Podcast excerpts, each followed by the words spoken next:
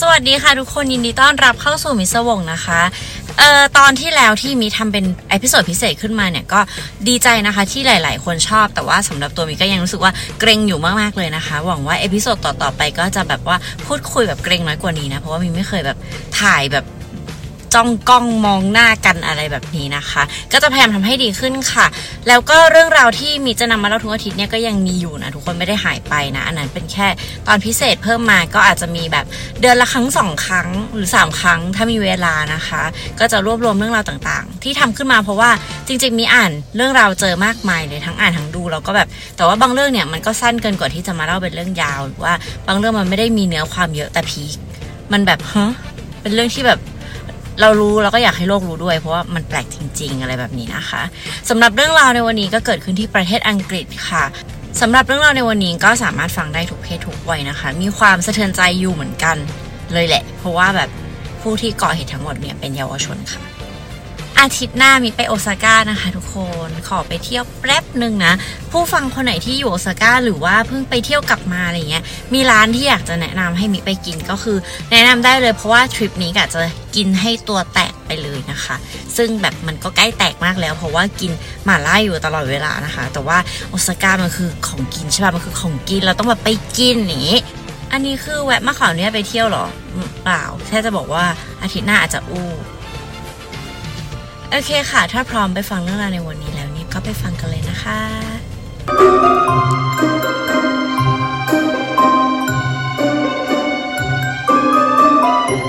สวัสดีค่ะ ยินดีต้อนรับทุกคนเข้าสู่มิสวงนะคะ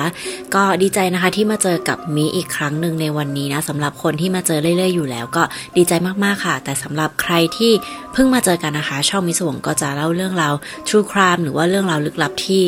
มิสนใจนะคะ แล้วก็ทำมาแบ่งปันให้ทุกคนฟังในแบบฟีลลิ่งเพื่อนเล่าให้ฟังนะคะ เพราะฉะนั้นเรื่องราวมันก็อาจจะหนัก แต่ว่ามันก็จะพยายามเล่าให้มันมีความฟังง่ายนะคะ เข้าใจง่าย โอเค ถ้าพร้อมแล้วสำหรับวันนี้นะคะ เรื่องราวที่มินำมาเล่าให้ทุกคนฟังเนี่ย เป็นเรื่องเศร้าที่เกิดขึ้นก็คือเป็นคดีฆาตกรรมนั่นแหละ แต่ว่าด้วยเหยื่อแล้วก็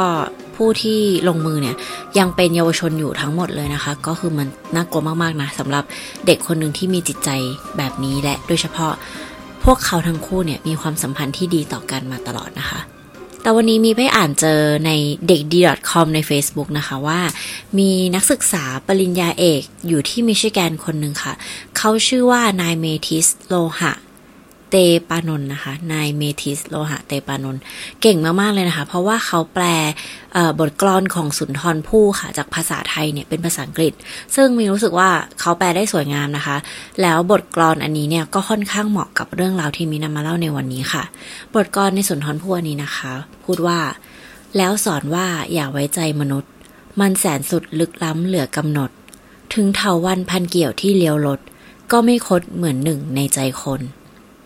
Do not trust other, he said. Be afraid of the human mind. Even the most twisted of minds seem benign compared to the soul.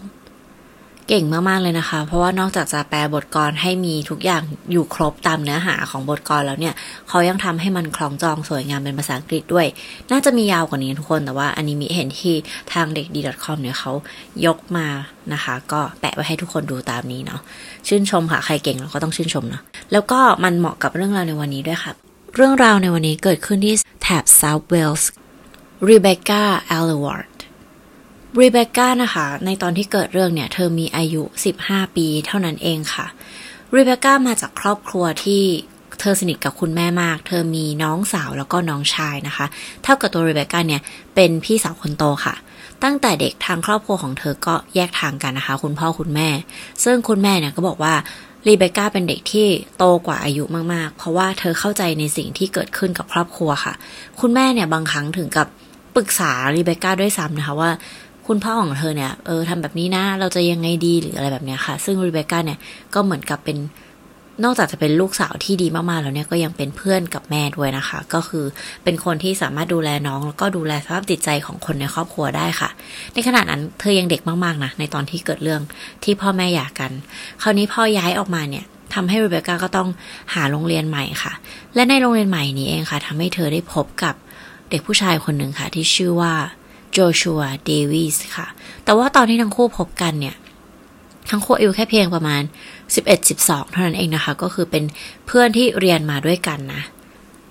ตั้งแต่เรเบคก้าเป็นเด็กนะคะ เธอก็เป็นเด็กที่ใฝ่รู้แล้วก็คอยถามคำถามมากมายกับคนรอบข้างอยู่เสมอนะคะ ก็จะเป็นเด็กช่างถามเงี้ย แล้วก็เรียนเก่งค่ะ คือเป็น top top เลยของห้องของโรงเรียนนะคะ ก็คือเธอดูแลตัวเองดีมาก เข้ากับเพื่อนได้กับทุกๆคนนะคะ แถมหน้าตาก็น่ารักด้วยนะ ก็คือถือว่าครบเลย แล้วก็ไม่เคยทำให้แม่เนี่ยลำบากใจนะในการที่จะต้องแบบว่าเลี้ยงลูกทั้ง 3 คนเพราะว่ารีเบคก้าเนี่ยนอกจากจะ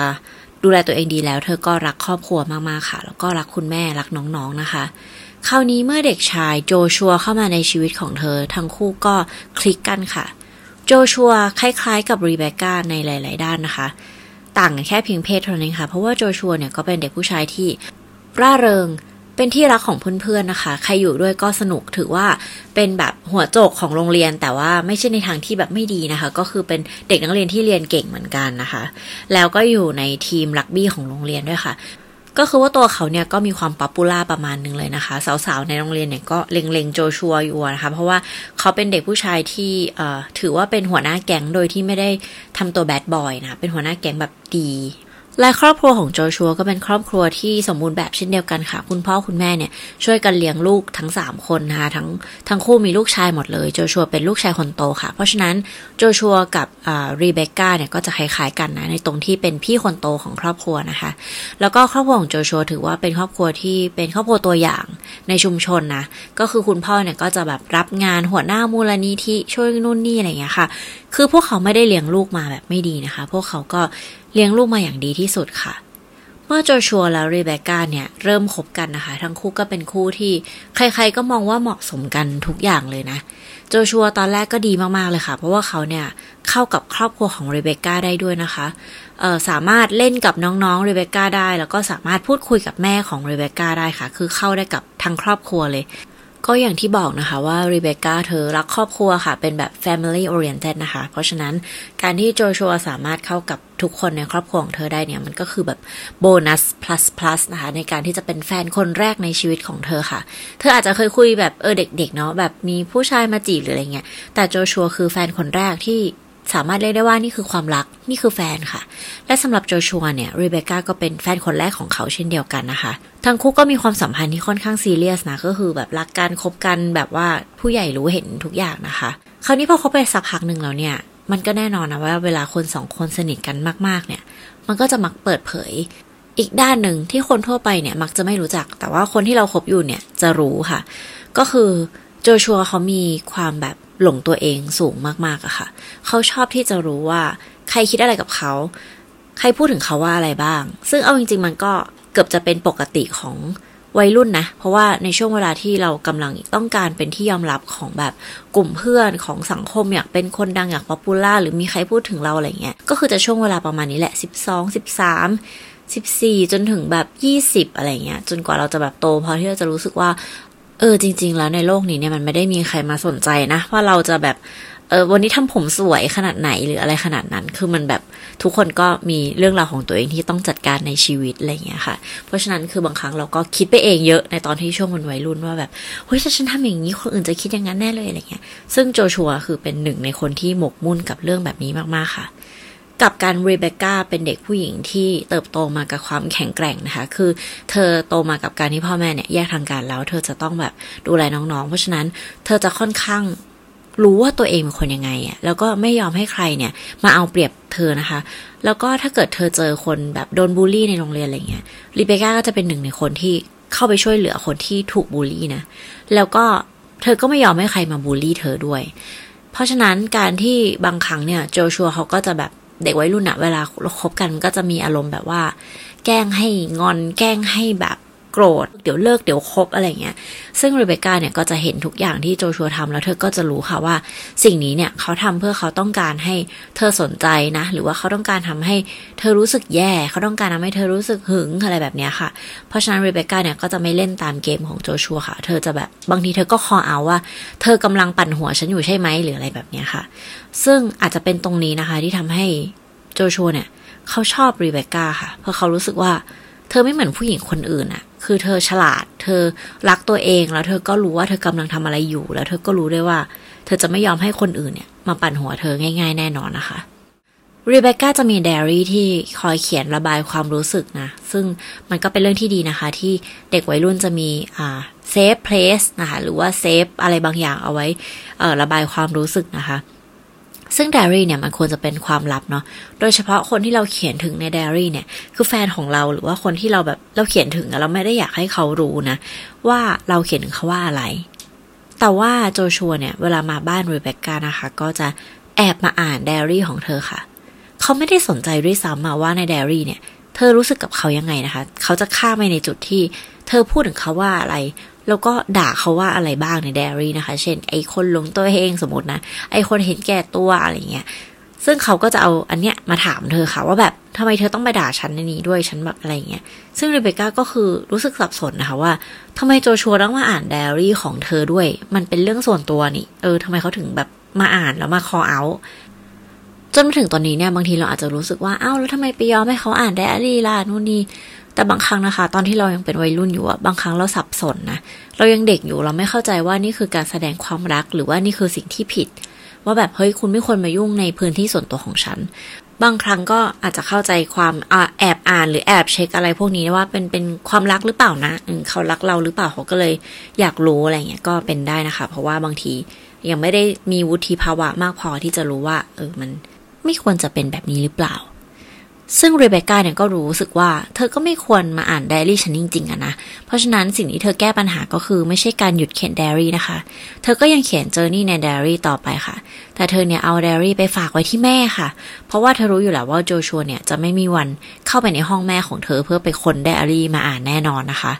ซึ่งแสดงว่าเรเบคก้ากับคุณแม่เนี่ยสนิทกันมาก ๆ เลยนะคะ เพราะว่าสำหรับเราถ้าเป็นตอนวัยรุ่นเนี่ย เราน่าจะกลัวแม่อ่านไดอารี่ของเรามากกว่าว่าแบบ ไปทำอะไรมาบ้างอะไรแบบนี้นะ แต่สำหรับเรเบคก้ากับคุณแม่เนี่ย สนิทกันสุดๆค่ะ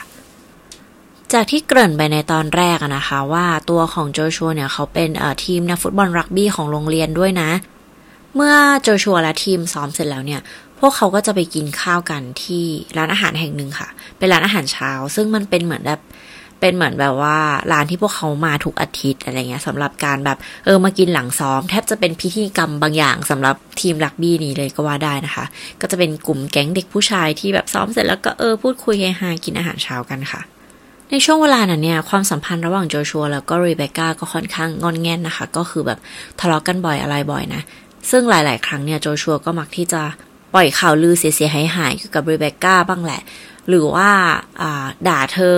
ในออนไลน์หรืออะไรแบบนี้ค่ะ แล้วก็ด่าเธอให้กับเพื่อนๆในทีมรักบี้ฟังนะคะ ว่าแบบเออเกลียดวะอะไรนี่นั่นโนนแต่สุดท้ายเนี่ยก็กลับมาคบกันค่ะ เรื่องราวดำเนินมาถึงปี 2010 นะคะ หลังจากที่มันก็งอนแง่นอยู่สักพักหนึ่งเนี่ยโจชัวและรีเบคก้าเนี่ยก็ตัดสินใจที่จะมีสุดสัปดาห์ที่ดีต่อกันค่ะ ก็คือโจชัวเนี่ยจะมาค้างที่บ้านรีเบคก้านะคะ ในวันเสาร์อาทิตย์ แล้วก็จะมาทำกิจกรรมร่วมกับเธอค่ะ ก็คือเป็นการคบกันในสายตาของผู้ใหญ่อะเนาะในอาทิตย์นั้นเนี่ยโจชัวดีกับรีเบคก้ามากๆนะคะ เขาแสดงออกว่าเขารักเธอแล้วก็ เล่นกับน้องของเธอ คุยกับแม่ของเธอรีเบคก้าเนี่ยมองภาพนี้ด้วยความที่มีความสุขมากๆเลยค่ะ เธอรู้สึกว่าแบบเออเนี่ยแหละมันคงเป็นสัญญาณที่ดีในการที่เราจะมีความสุขหลังจากนี้แล้วก็ไม่ทะเลาะกกันแล้วเนาะเขาดูแบบเออรักเราจริง ๆ นะ แล้วก็เข้ากับครอบครัวเราได้อะไรประมาณนี้ค่ะ แถมโจชัวเนี่ยยังบอกกับรีเบคก้านะคะว่า เธอรู้ไหมว่าสุดสัปดาห์นี้เป็นวันที่ดีที่สุดในชีวิตของฉันเลยนะ รู้สึกแบบมีความสุขมากๆเลยที่ได้มาใช้เวลาอยู่กับเธอแล้วก็ครอบครัว ซึ่งมันก็ยิ่งทำให้เรเบคก้าเนี่ยแบบใจฟูเข้าไปใหญ่เลยนะคะ คราวนี้พอโจชัวกลับไปที่บ้านนะคะ หลังจากที่กลับไปเลยนะคะ คืนนั้นเนี่ยเขาก็ขอเรเบคก้าเลิกค่ะ สิ่งที่โจชัวทำกับเรเบคก้าเรียกว่า love bombing ค่ะ คือมันเป็นการควบคุมจิตใจแบบหนึ่งนะคะ หรือว่า psychological manipulation ค่ะ คือออกตัวแรงทำให้รักทำให้หลงยกย่องหลงไหล เมื่ออีกฝ่ายติดกับดักแล้วเนี่ย เขาก็จะเริ่มเข้ามาควบคุมค่ะ แล้วก็ลดคุณค่าของเหยื่อลงนะคะ ในที่นี้ก็คือโจชัวเนี่ย ได้ทำเรื่องนี้กับรีเบคก้านะคะทำให้เธอรู้สึกว่าความสัมพันธ์ของพวกเขาเนี่ยดีมากๆ มีความสุขมากๆ แล้วเมื่อเขาทิ้งเธอเนี่ย มันเหมือนกับพาเธอไปในจุดพีคของความสัมพันธ์อะแล้วก็ทิ้งเธอเลย เพราะว่าคนทั่วไปจะไม่สามารถรับตรงนี้ได้ค่ะ คนทั่วไปจะรู้สึกว่าแบบเฮ้ยฉันอยู่ไม่ได้ฉันขาดเขาไม่ได้แบบ มันเพราะเราถูกทำให้เรารู้สึกดีมากๆ ในความสัมพันธ์นี้นะคะ แต่รีเบคก้าฉลาดกว่านั้นมากค่ะรีเบคก้ามองเห็นคือเธอเสียใจแหละ แต่เธอรู้ว่าอันเนี้ยคือสิ่งที่โจชัวทำเพื่อให้เธอรู้สึกแย่สุดๆนะคะเพราะฉะนั้นเธอจะไม่ให้สิ่งนี้กับเขาค่ะ สิ่งที่รีเบคก้าทำก็คือก้าวต่อไปค่ะ ตั้งใจเรียนแต่งตัวสวยอยู่กับเพื่อนสาวออกไปเที่ยวกันมีความสุขโพสต์รูปลง Facebook มีความสุขนะคะ ซึ่งมันทำให้โจชัวเนี่ยโกรธมากๆเลยค่ะ เขาแบบเห็นแล้วงุนงิดแบบ เพราะเขาไม่สามารถที่จะเอาชนะเธอได้ไม่สามารถที่จะควบคุมจิตใจของเธอได้ค่ะ แต่ในความเป็นจริงแล้วนะคะรีเบคก้ารู้สึกเศร้ามากๆค่ะ เธอถูกทำร้ายความรู้สึกอย่างรุนแรงนะคะ แล้วก็หัวใจของเธอที่เพิ่งเคยมีความรักครั้งแรกเนี่ย แล้วต้องมาเจอการควบคุมจิตใจจากเด็กผู้ชายอายุสิบห้าคนนี้เนี่ยมันคงรู้สึกแบบถูกทำลายอะ่ะเออ ซึ่งตัวเรเบคก้าก็จะเขียนระบายเรื่องราวความเศร้าต่างๆ เนี่ย ลงในไดอารี่ค่ะ แล้วก็เพื่อนสนิทจริง ๆ ของเธอเท่านั้นถึงจะรู้ว่าจริง ๆ แล้วเนี่ย เธอรู้สึกยังไง แล้วก็จริง ๆ แล้วโจชัวเดวิสคนนี้เนี่ย เป็นคนแบบไหน เมื่อไม่สามารถปั่นหัวรีเบคก้าได้แล้วเนี่ย สิ่งที่โจชัวทำก็คือ เขาก็คอยปล่อยข่าวลือเสียให้หายเกี่ยวกับรีเบคก้านะคะ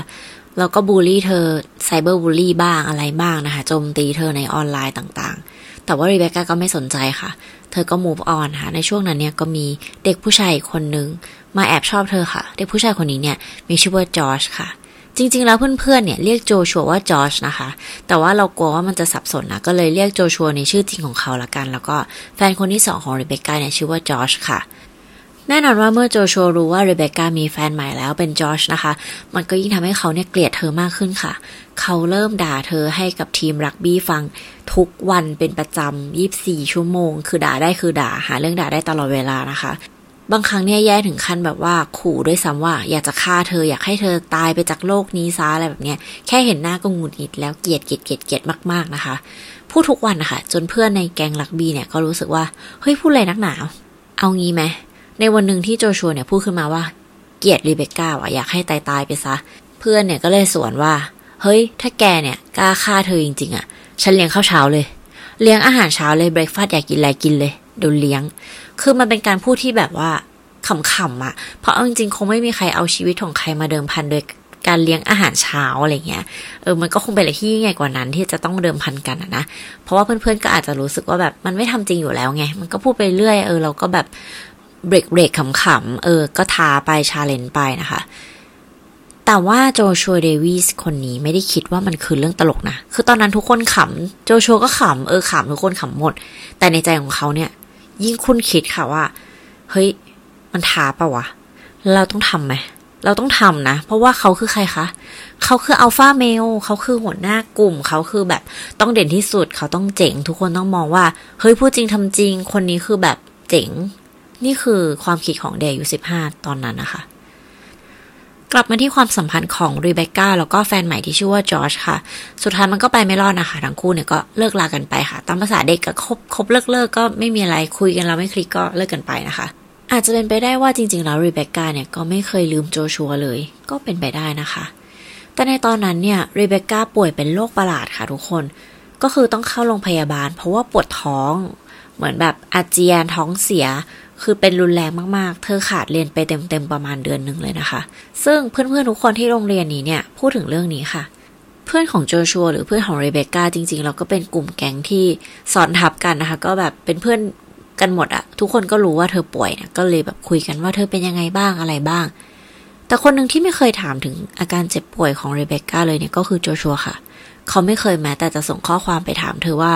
เธอโอเคไหมเธอเป็นอะไรหรือเปล่า หรือว่าแอบถามจากเพื่อนของเขาเองว่า เออรีเบคก้าอาการเป็นยังไงบ้างนะจากคนที่เคยคบกันเนี่ย ไม่มีนะคะ ไม่เคยเลย ทั้งคู่ก็เลิกลากันได้ประมาณแปดถึงเก้าเดือนแหละ เกือบปีแล้วค่ะ แต่โจชัวเนี่ยก็ยังมีความแบบพูดถึงเรเบคก้าอยู่บ่อยๆนะคะ ว่าเขาเนี่ยเกลียดเธอมากขนาดไหน และเมื่อเรเบคก้าออกมาจากโรงพยาบาล แล้วก็พยายามเรียนให้ตามให้ทันเพื่อนๆนะแล้วก็ใช้ชีวิตปกติเนี่ย อยู่ๆ ในช่วงเดือนตุลาคมปี 2010 เนี่ยแหละค่ะ โจชัวก็ส่งข้อความมาหาเรเบคก้านะคะว่า เธอเป็นยังไงบ้าง ซึ่งข้อความเนี่ยทำให้เรเบคก้างงปนสับสนนะคะ แล้วก็ตื่นเต้นตกใจเล็กน้อย เพราะว่าเธอไม่คิดว่าโจชัวเนี่ยจะส่งข้อความมาคุยกับเธอแบบเหมือนไม่มีอะไรเกิดขึ้นนะ แล้วนอกจากนั้นเนี่ยเขาก็ยังพิมพ์ว่า เขารู้สึกผิดมากๆเลยที่เขาทำเรื่องนู้นเรื่องนี้กับเธอนะ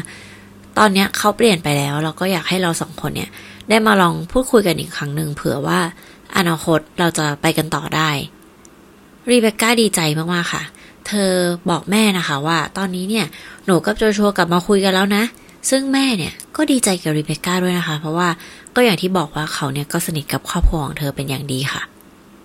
แล้วโจชัวเนี่ยก็ชวนรีเบคก้าให้มาแฮงเอาท์มามาเจอเขาในแถบถิ่นของเขาค่ะ ซึ่งจะอยู่ในทางตอนใต้ของเวลส์นะคะ รีเบคก้าก็ตอบตกลงค่ะ เธอดีใจมาก ๆ เลยนะคะ ออกไปซื้อชุดใหม่ ออกไปซื้อเมคอัพใหม่ แล้วก็พยายามแบบแต่งหน้าแต่งตัว เพราะว่าถ้าเราจะต้องไปเจอแฟนเก่านะคะ ต่อให้มันจะไปกันต่อได้หรือไม่ได้อะไรก็แล้วแต่เนี่ย เราจะต้องสวยที่สุดจบ ซึ่งวันที่เขานัดเดทกับเธอเนี่ยก็มาถึงค่ะรีเบคก้าไปถึงจุดที่เขานัดพบนะคะ ก็คือทางตอนใต้ของเวลส์ในจุดที่ชื่อว่า a b e r c a n v i c ค่ะ เธอเดินทางโดยที่คุณป้าของเธอเนี่ย ช่วยไปส่งที่สถานีรถไฟนะคะ เมื่อไปถึงสถานีรถไฟในจุดที่โจชัวนัดพบแล้วเนี่ย เธอก็ส่งข้อความหาเขาค่ะให้ hey, ฉันถึงแล้วนะ เธออยู่ไหน ซึ่งโจชัวเนี่ยก็ตอบว่า เอ้ย ตอนนี้เนี่ย ติดอยู่ที่บ้านยายนะ ไม่สามารถที่จะไปหาได้อะเธอมาเจอฉันที่ร้านตรงนี้ได้ไหม แล้วก็ให้สถานที่มา ตัวรีเบคก้าก็งงๆ แต่ก็ไปตามสถานที่นั้นค่ะ ซึ่งเป็นแบบร้านขายของอะไรเงี้ย ซึ่งเธอไม่เคยมาในแถวแถวนี้นะคะ ตัวโจชัวเนี่ยก็ส่งข้อความมาอีกค่ะว่า ไม่ไม่ใช่ร้านนี้นะ เธอมารอผิดร้านแล้ว มันคืออีกร้านหนึ่งอยู่นู่นเลยสุดปลายถนนนะ ซึ่งรีเบก้าเนี่ยก็ตามไปอย่างที่โจชัวบอกค่ะ ก็เดินไปจนสุดซอยนะคะ ก็ไปเห็นแบบเออร้านขายของชำร้านหนึ่งซึ่งเธอก็ไปยืนรอค่ะ ซึ่งโจชัวเนี่ยก็ส่งมาเสร็จมาอีกว่า ไปรอฉันที่ทางลอดใต้อุโมงค์อันนึงได้ไหมซึ่งมันเป็นทางลอดแบบเป็นสะพานเตี้ยๆทุกคนแล้วก็เป็นอุโมงค์สั้น ๆ นะคะ ซึ่งเธอก็ไปรอค่ะ แต่ว่าเราว่าเธอน่าจะเริ่มรู้สึกแล้วว่าแปลกๆนะคะ ซึ่งโจชัวเนี่ยก็ส่งข้อความเป็นข้อความสุดท้ายค่ะมาหาว่า ไปเจอฉันที่ป่าเพนซิลเวเนียเลย ซึ่งมันเป็นป่าที่ก็เป็นป่าทุกคนมันเป็นป่ารกๆนะคะ ซึ่งเรเบคก้าก็คงรู้สึกว่านัดไปที่ป่าทำไมวะ แต่ว่าก็นั่นแหละค่ะมาแล้วแต่งตัวสวยมาเลยนะคะ ก็อะมาไปก็ไปอะไรเงี้ยจากจุดสุดท้ายนะคะ เดินไปที่ป่าเนี่ยใช้เวลาประมาณ 15 นาทีค่ะ เมื่อไปถึงที่ป่าแล้วเนี่ยเราว่าเรเบคก้าคงรู้สึกแปลกๆจริงๆค่ะ เธอก็เลยโทรหาแม่ค่ะ ว่าเออเนี่ยนัดโจชัวแล้วโจชัวก็คือเหมือนเปลี่ยนจุดนัดพบไปเรื่อยๆ จนตอนนี้หนูมาอยู่ที่ป่าอะไรสักอย่างหนึ่งแล้วนะคะ แน่นอนว่าแม่ของเรเบคก้าเป็นห่วงมากๆนะคะเราก็อยากให้เธอเนี่ยกลับบ้านค่ะ แต่ว่าระหว่างที่กำลังคุยกันอยู่ว่าจะเอาอยัางไงเนี่ย เธอก็เห็นเงาคนเดินมาค่ะ ซึ่งเธอคิดว่าเอ๊ะนั่นเหมือนน่าจะเป็นโจชัวนะ แต่ว่าแม่เนี่ยไม่ยอมวางโทรศัพท์นะคะ เพราะว่าอยากจะให้มั่นใจก่อนว่าเป็นโจชัวจริง ๆ ค่ะ เพราะว่าแม่ก็เป็นห่วงเนาะซึ่งคนที่เดินมาเนี่ยก็คือโจชัวจริง ๆ ค่ะเรเบคก้าก็บอกว่าอ๋อเนี่ยโจชัวมาแล้วซึ่งปกติแล้วนะคะ เวลาเรเบคก้าคุยโทรศัพท์กับแม่เนี่ย แล้วโจชัวอยู่กับเธอเนี่ยเขาก็มักจะเซฮายเซฮัลโหลกับแม่ของเธอเสมอค่ะ แต่ในวันนี้เนี่ยเขาไม่ได้ทักทายแม่ของเธอนะคะ เหมือนกับก็ยืนรอเรเบคก้าวางโทรศัพท์อะค่ะ รีเบคก้าก็เลยบอกว่าโอเคงั้นหนูไปก่อนนะ รักแม่นะ สวัสดีค่ะ เดี๋ยวเจอกันนะก็วางค่ะ นั่นคือเสียงสุดท้ายที่แม่ของเธอเนี่ยได้ยินเสียงของเธอนะคะ คือเป็นเสียงบอกหลักครั้งสุดท้ายก่อนที่เธอจะวางโทรศัพท์ไปค่ะ เพราะว่าเหตุการณ์ที่เกิดขึ้นเนี่ยคือการที่โจชัวพยายามที่จะบีบคอเรเบคก้าค่ะ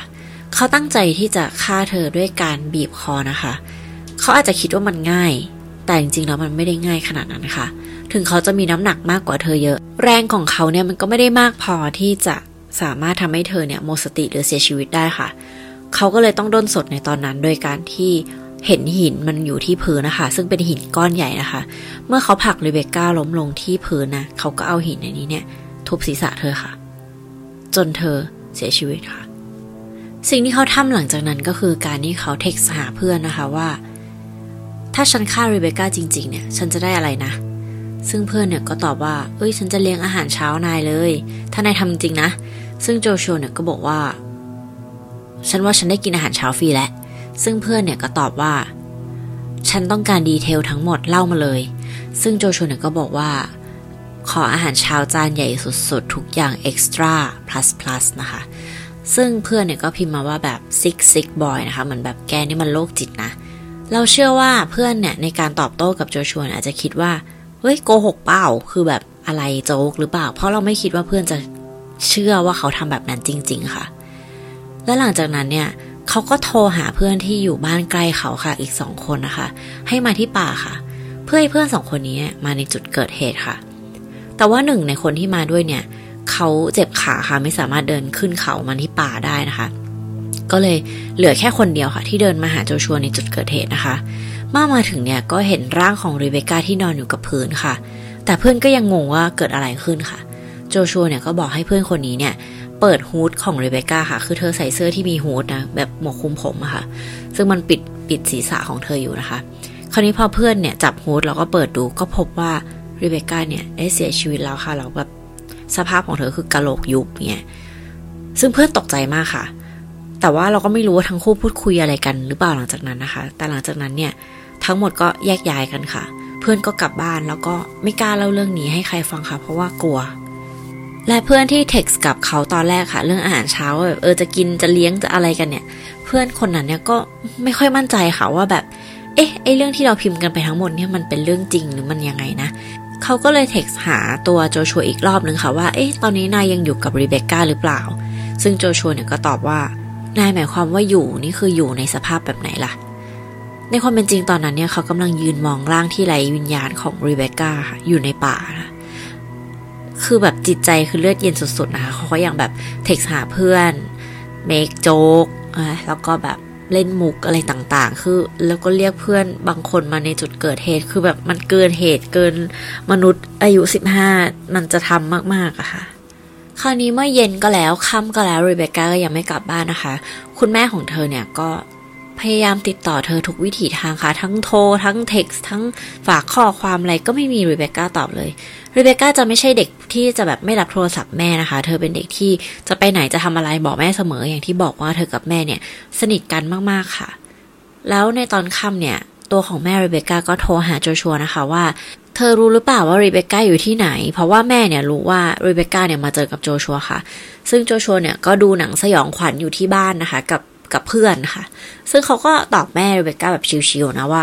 เออ ก็ไม่รู้เหมือนกันนะคะว่าตอนนี้รีเบคก้าอยู่ไหน เพราะว่าตั้งแต่แยกกับผมเนี่ย เธอก็บอกว่าจะกลับบ้าน แต่เดี๋ยวแบบผมช่วยโทรตามให้ละกันอะไรเงี้ย พอหลังจากวางจากแม่ปุ๊บเนี่ย เขาก็ส่งข้อความหารีเบคก้าค่ะ โดยที่รู้ว่าเธอเนี่ยได้เสียชีวิตไปแล้ว โดยที่เขาไม่คนฆ่านะคะ ข้อความก็ประมาณว่าแบบเฮ้ยเธออยู่ไหน เออโทรกลับด้วยนะ หรือว่ากลับบ้านได้แล้วเนี่ย ทุกคนเขาเป็นห่วงอะไรเงี้ยคือแบบโรคจิตนะแล้วเพื่อนที่ดูหนังด้วยในวันนั้นเนี่ย ตอนนั้นยังไม่รู้เรื่องอะไรนะคะ หลังจากนั้นที่พอมาสัมภาษณ์เนี่ยเพื่อนก็บอกว่า คือโจชัวดูปกติมาก เขาไม่ได้มีอาการแบบเครียดหรือว่าแพนิคหรือว่า เออแบบเอายังไงดีหรือเขาดูปกติอะค่ะ เพราะฉะนั้นเพื่อนก็เลยไม่รู้ไปเลยว่ามันเกิดอะไรขึ้นนะคะ เพื่อนที่รู้คนเดียวก็คือเพื่อนที่ได้เห็น ร่างของเธอในป่านั่นเองค่ะ แต่เมื่อคุณแม่ของเรเบคก้าแจ้งตำรวจนะคะ เหตุการณ์มันก็พลิกผันทันทีค่ะ เพราะว่าตำรวจเนี่ยก็ตรวจสอบกล้องวงจรปิดอย่างละเอียดค่ะ แต่ตำรวจเนี่ยกลับไม่พบนะคะว่ารีเบคก้าเนี่ยอยู่ที่ไหนในกล้องวงจรปิด เพราะว่าถนนที่โจชัวได้หลอกล่อให้รีเบคก้าค่อยๆเดินตามมาเนี่ย เป็นถนนที่ไม่มีกล้องวงจรปิดค่ะ แต่ด้วยความที่ย่านสุดท้ายที่รีเบคก้ามาเนี่ย มันเป็นย่านที่ไม่ได้ใหญ่มากค่ะ ตำรวจก็ตามหานะคะ แล้วก็มีคนพบร่างของเธอในป่าค่ะ คนที่เป็นผู้ต้องสงสัยอันดับหนึ่งทันทีก็คือโจชัวเดวิสค่ะ เพราะว่าที่ร่างของรีเบคก้าเนี่ย มีโทรศัพท์มือถือของเธออยู่ด้วยค่ะ เมื่อได้เปิดแชทข้อความดูเนี่ยก็รู้ว่าคนสุดท้ายที่ชวนเธอมาที่ป่าแห่งนี้ก็คือโจชัวแฟนเก่าของเธอนั่นเองค่ะ มันก็มีแรงจูงใจแล้วก็มันดูมีพิรุธมากๆนะคะ นอกจากตำรวจจะนำโจชัวเดวิสมาสอบปากคำแล้วเนี่ย ตำรวจยังสอบปากคำเพื่อนๆของเขาด้วยค่ะ และแน่นอนว่าอายุ 15-16 นะคะ มันก็จะต้องมีคนที่แครกค่ะ คนแรกเลยนะคะ ที่หลุดออกมาก็คือคนที่เห็นร่างของริเบก้านั่นเองค่ะ พยานปากเอกนะคะ เขาก็เล่าเรื่องทั้งหมดที่เกิดขึ้นค่ะ ว่าเออเขาถูกเรียกไปนะ แล้วตัวของโจชัวเนี่ยก็บอกให้เขาเนี่ยเปิดฮูดดูนะ แล้วมันก็แบบเป็นอย่างนี้อย่างนั้นอะไรเงี้ยเขาก็เล่าแต่ว่าเขาบอกว่าเขาเนี่ยพยายามที่จะ หาทางบอกพ่อแม่แล้ว แต่เขากลัวมากๆค่ะ คือเขาไม่รู้จะแบบเริ่มยังไงด้วยซ้ำเพราะว่าเขากลัวว่าแบบเอ้ย ฉันจะเป็นหนึ่งในคนที่ผิดไหมเหมือนเป็นผู้สมรู้ร่วมคิดหรือเปล่าอะไรเงี้ยทั้งที่เขาบอกว่าเขาไม่รู้เรื่องจริง ๆ นะและอีกคนหนึ่งที่แครกเนี่ยก็คือคนที่โจชัวเนี่ยส่งข้อความหาด้วยค่ะ เรื่องของการแบบว่าเฮ้ยถ้าฉันทำอันนี้แล้วเนี่ย ฉันจะได้อะไรนะ เมื่อฉันฆ่าเธอแล้วเนี่ยนายจะเลี้ยงอาหารเช้าฉันใช่ไหมอะไรแบบนี้ค่ะ คราวนี้พอตำรวจเนี่ยนำเรื่องนี้มาถามโจชัวนะคะว่า รู้ไหมว่าเพื่อนของคุณเนี่ยพูดเรื่องนี้แล้วนะอะไรเงี้ยโจชัวก็ได้โกหกตำรวจในเรื่องที่แบบเวียดมากๆค่ะ คือโจชัวบอกว่าผมไม่ได้ฆ่ารีเบคก้านะผมให้เธอมาที่ป่านี้จริง ๆ แล้วก็ให้เธอเนี่ย นอนอยู่ที่พื้น แล้วพอผมโทรเรียกเพื่อนมาเนี่ย คือพอเพื่อนมาปุ๊บเนี่ยแล้วเปิดฮูดของเธอดูเนี่ย เธอก็จะแบบแหวอย่างเงี้ยค่ะ แล้วก็ทุกคนก็จะขำเป็นเรื่องโจกๆอะไรอย่างเงี้ย แต่ตำรวจคือบอกว่าแบบมันจะเป็นอย่างนั้นได้ไง เพราะว่ารีเบคก้าเนี่ยได้เสียชีวิตไปแล้วนะ และคนที่ฆ่าเธอเนี่ย ก็น่าจะเป็นนายนั่นแหละ แน่นอนนะคะว่าเรื่องราวเนี้ยไปถึงชั้นศาลค่ะ ในศาลนะคะ โจชัวไม่ได้มีการแสดงว่าเขารู้สึกว่าผิดอะไรเลยกับสิ่งที่เขาทำนะคะ ทีมดีเฟนต์ของโจชัวเนี่ยก็พยายามที่จะบอกว่า เอ้ย มันเป็นเพื่อนของโจชัวหรือเปล่าที่แบบเออมาทำร้ายเรเบก้านะคะ แต่ว่าหลักฐานทุกอย่างเนี่ย มันชี้ไปที่โจชัวอยู่แล้วค่ะ คือคนอื่นไม่ได้มีโมทีฟอะไรหรือว่าแรงจูงใจในการที่จะอยากให้เรเบก้าเนี่ยเสียชีวิตเลยนะคะ แล้วทุกคนเนี่ยอายุแค่เพียง15 16เท่านั้นเองค่ะ คือแบบมันก็อาจจะมีความเออสนุกประมาทตามภาษาแบบเด็กวัยรุ่น แต่ว่าเป็นฆาตกรหรอ มันแบบหนึ่งในล้านเหมือนกันนะ ซึ่งหนึ่งในนั้นเนี่ยก็คือโจชัวเดวิสค่ะ เวลาที่มีพยานขึ้นศาลแล้วพูดถึงโจชัวเนี่ยว่า เขาเป็นคนแบบนี้นะ เออเขามีนิสัยแบบนี้นะ ที่ผ่านมาเขาเป็นแบบนี้นะ เขาก็จะตั้งใจฟังค่ะ แล้วก็มีความสุขเหมือนกับเอนจอย แต่ว่า ถ้าครอบครัวหรือว่าเพื่อนของเรเบคก้าเนี่ย ขึ้นมาแล้วก็พูดว่าเธอดีอย่างนี้อย่างนั้นนะ เธอเป็นคนอย่างนี้ เธอช่วยฉันอย่างนั้น เธอหยุดคนบูลลี่ เธออะไรเงี้ยโจโฉก็จะแบบเหมือนเบื่อค่ะเหมือนแบบไม่ได้ฟังหาวบ้าง นั่งมองเล็บมองฟ้าอะไรแบบนี้ไปอะค่ะ แล้วตอนที่เปิดหลักฐานสภาพศพแล้วก็หลักฐานต่างๆ เนี่ย มันเป็นเรื่องที่น่ากลัวใช่ไหมแล้วปกติเนี่ย คนที่รู้สึกผิดเนี่ยเขาจะแบบ เขาก็ต้องไม่กล้ามองอะไรเงี้ย แต่โจชัวก็คือยิ้มค่ะ แล้วก็มองไปรอบศาลเหมือนกับแบบว่าเป็นไงเป็นไงทุกคนแบบ เหมือนมองว่ามีใครที่จะแบบชื่นชมเขาไหมอะไรเงี้ย เราว่าสภาพจิตใจของเขาได้ไปถึงจุดที่ไม่มีใครเข้าใจแล้วว่ามันเป็นอะไรแล้วมันเกิดอะไรขึ้นนะคะ โจชัวไม่เคยยอมรับผิดในศาล ในศาลเนี่ยเขาก็ยังพูดว่าเขาไม่ผิดค่ะ จนคดีมาถึงจุดสิ้นสุดในวันที่ 24 มิถุนายน ปี 2011 ค่ะ คณะลูกขนได้อ่านคำตัดสินว่าโจชัวเดวิสมีความผิดจริง ในคดีข้อหาพยายามฆ่า โดยไตรตรองไว้ก่อนนะคะ first degree murder ค่ะ โดยตัดสินให้จำคุกตลอดชีวิต โดยสามารถยื่นพาโรหรือว่ายื่นอุทธรณ์ได้นะคะ หลังจากที่ติดคุกไปแล้ว 14 ปีค่ะ เพราะฉะนั้นจริง ๆ แล้วถ้าสามารถยื่นพาโรแล้วผ่านนะ เขาจะติดคุกแค่เพียง 14 ปีเท่านั้นค่ะทุกคน เขาจะสามารถออกจากคุกได้ในตอนที่เขาอายุ 29 ปี จะเกิดขึ้นในปี 2025 ค่ะ ก็อีกเพียง 2 ปีเท่านั้นนะคะ ทุกคนช็อกมากค่ะ เพราะว่ามันน้อยเกินไปอะสำหรับสิ่งที่เขาทำจริงอยู่ในตอนนั้นเขาอายุ 15 มันสามารถมองได้สองแบบนะก็คือ คนที่ตัดสินใจผิดพลาดไปแล้ว แล้วก็แบบต้องการที่จะแก้ตัวใหม่อีกสักครั้งหนึ่งแต่สำหรับสิ่งที่เราเล่ามาทั้งหมด เราว่าไม่ใช่สิ่งที่เกิดขึ้นกับจิตใจของ โจชัวเดวิสแน่นอนนะคะ เขามีความหมกมุ่นมีความ dark มันเราว่ามันเกินจะกู่กลับมาแล้ว แล้วเราก็ไม่ได้คิดว่าการติดคุกจะสามารถทำให้เขาเปลี่ยนแปลงอะไรได้ขนาดนั้นนะคะ หลังจากที่ติดคุกไปแล้วได้ 8 ปีนะคะ เขาได้ออกมายอมรับว่าเขาเป็นคนฆ่ารีเบคก้าอัลเวิร์ดจริง ๆ ค่ะ แต่ไม่ได้บอกสาเหตุไม่ได้บอกอะไรไปมากกว่านั้นนะคะ แค่เพียงบอกว่า เออฉันทำจบ คนก็เลยสงสัยว่าการที่เขาออกมา พูดแบบนี้เนี่ยไม่ใช่เพราะว่าเขารู้สึกผิดหรือว่าอยากจะยอมรับในสิ่งที่เขาทำแต่ว่ามันเป็นการเหมือนออกมาเคลมมากกว่าว่าเอออันเนี้ยฉันทำแหละอะไรอย่างเงี้ยค่ะ เพราะว่าคดีนี้เนี่ยเป็นคดีที่ไม่เคยถูกลืมนะคะ เป็นคดีที่มีการพูดถึงอยู่ตลอดค่ะ ก็เป็นไปได้ว่าเขาก็เลยอยากจะมีส่วนร่วมเป็นเจ้าของเรื่องราวนี้ค่ะจำที่เราบอกว่ารีเบคก้ามีอาการป่วยแบบแปลกๆ ได้ไหมคะ ที่เธอปวดท้องค่ะ หนึ่งในวิธีที่ โจชัวพูดว่าจะใช้ฆ่าเธอค่ะ คือการวางยาค่ะ บ้านของคุณยายของโจชัวเนี่ย คุณยายหรือคุณย่าไม่แน่ใจนะ เออแต่จะคุณยายมั้งเขามีพืชที่เป็นพิษค่ะ ซึ่งโจชัวเนี่ยรู้วิธีการใช้พืชอันนี้เป็นอย่างดีนะคะพอหลังจากเหตุการณ์ของเรื่องราวของเรเบคก้าเกิดขึ้นแล้วเนี่ย ทุกคนก็เลยสงสัยว่าโจชัวน่าจะเป็นคนวางยาทำให้เธอเนี่ย มีอาการป่วยอย่างลึกลับค่ะ แต่ว่าเธอรอดมาได้ และไม่ใช่แค่เรื่องของการวางยานะคะ ที่เขาเคยพูดถึง เขาเคยพูดถึงการที่จะชวนเธอไปเดินเล่นที่ลำธารแห่งหนึ่งค่ะ แล้วก็จะผลักเธอตกน้ำค่ะ เพราะว่าเขารู้ว่า เธอไม่สามารถที่จะว่ายน้ำได้ค่ะ แต่ว่ามันก็ไม่ใช่แผนการนั้นนะคะ ที่เขาทำสุดท้ายแล้วเนี่ยมันก็คือเป็นเรื่องราวตามที่เราได้เล่าไปค่ะ คือการล่อลวงเธอมาที่ป่าค่ะฝั่งครอบครัวของรีเบคก้านะคะ พวกเขาไม่เคยรู้สึกว่าได้รับความยุติธรรมเลยค่ะ เพราะว่า ต่อให้โจชัวจะต้องติดคุกตลอดชีวิตหรือมากกว่านี้เนี่ย มันก็ไม่สามารถที่จะนำพี่สาวลูกสาวของครอบครัวกลับมาได้นะคะ เด็กหญิงอนาคตสดใสที่แบบคุณแม่บอกว่าความฝันของเธอเนี่ย ก็อยากจะทำงานแบบมูลนิธิช่วยเหลือคนค่ะ แต่ก่อนที่จะไปถึงความฝันนั้นเนี่ย เธออยากจะเป็นบาริสต้าค่ะ เธออยากชงกาแฟ อยากจะเรียนรู้การชงกาแฟจริง ๆ แล้วเนี่ย ถ้าเธอจะโตกว่านี้อีกสักสองปีเนี่ย เธอก็ขอคุณแม่ว่า เธอขอไปฝึกงานไปทำงานแบบร้านกาแฟนะ เพราะว่าเธออยากเป็นบาริสต้ามากๆนะคะ ในฐานะคนที่ชอบกินกาแฟนะคะ หรือว่าแฟนของเราเนี่ยก็เป็นคนที่ชอบกาแฟมากๆ เราก็ทำกาแฟนะคะ เรารู้สึกว่าเสียดายค่ะ เพราะว่ารีเบคก้ายังมีอะไรอีกมากมายที่เธอจะได้แบบเรียนรู้ไปกับโลกใบนี้นะคะ เธอยังไม่ได้สามารถที่จะได้เริ่มต้นลองทดลองความชอบอะไรของเธอสักอย่างเลยด้วยซ้ำค่ะต้องมาถูก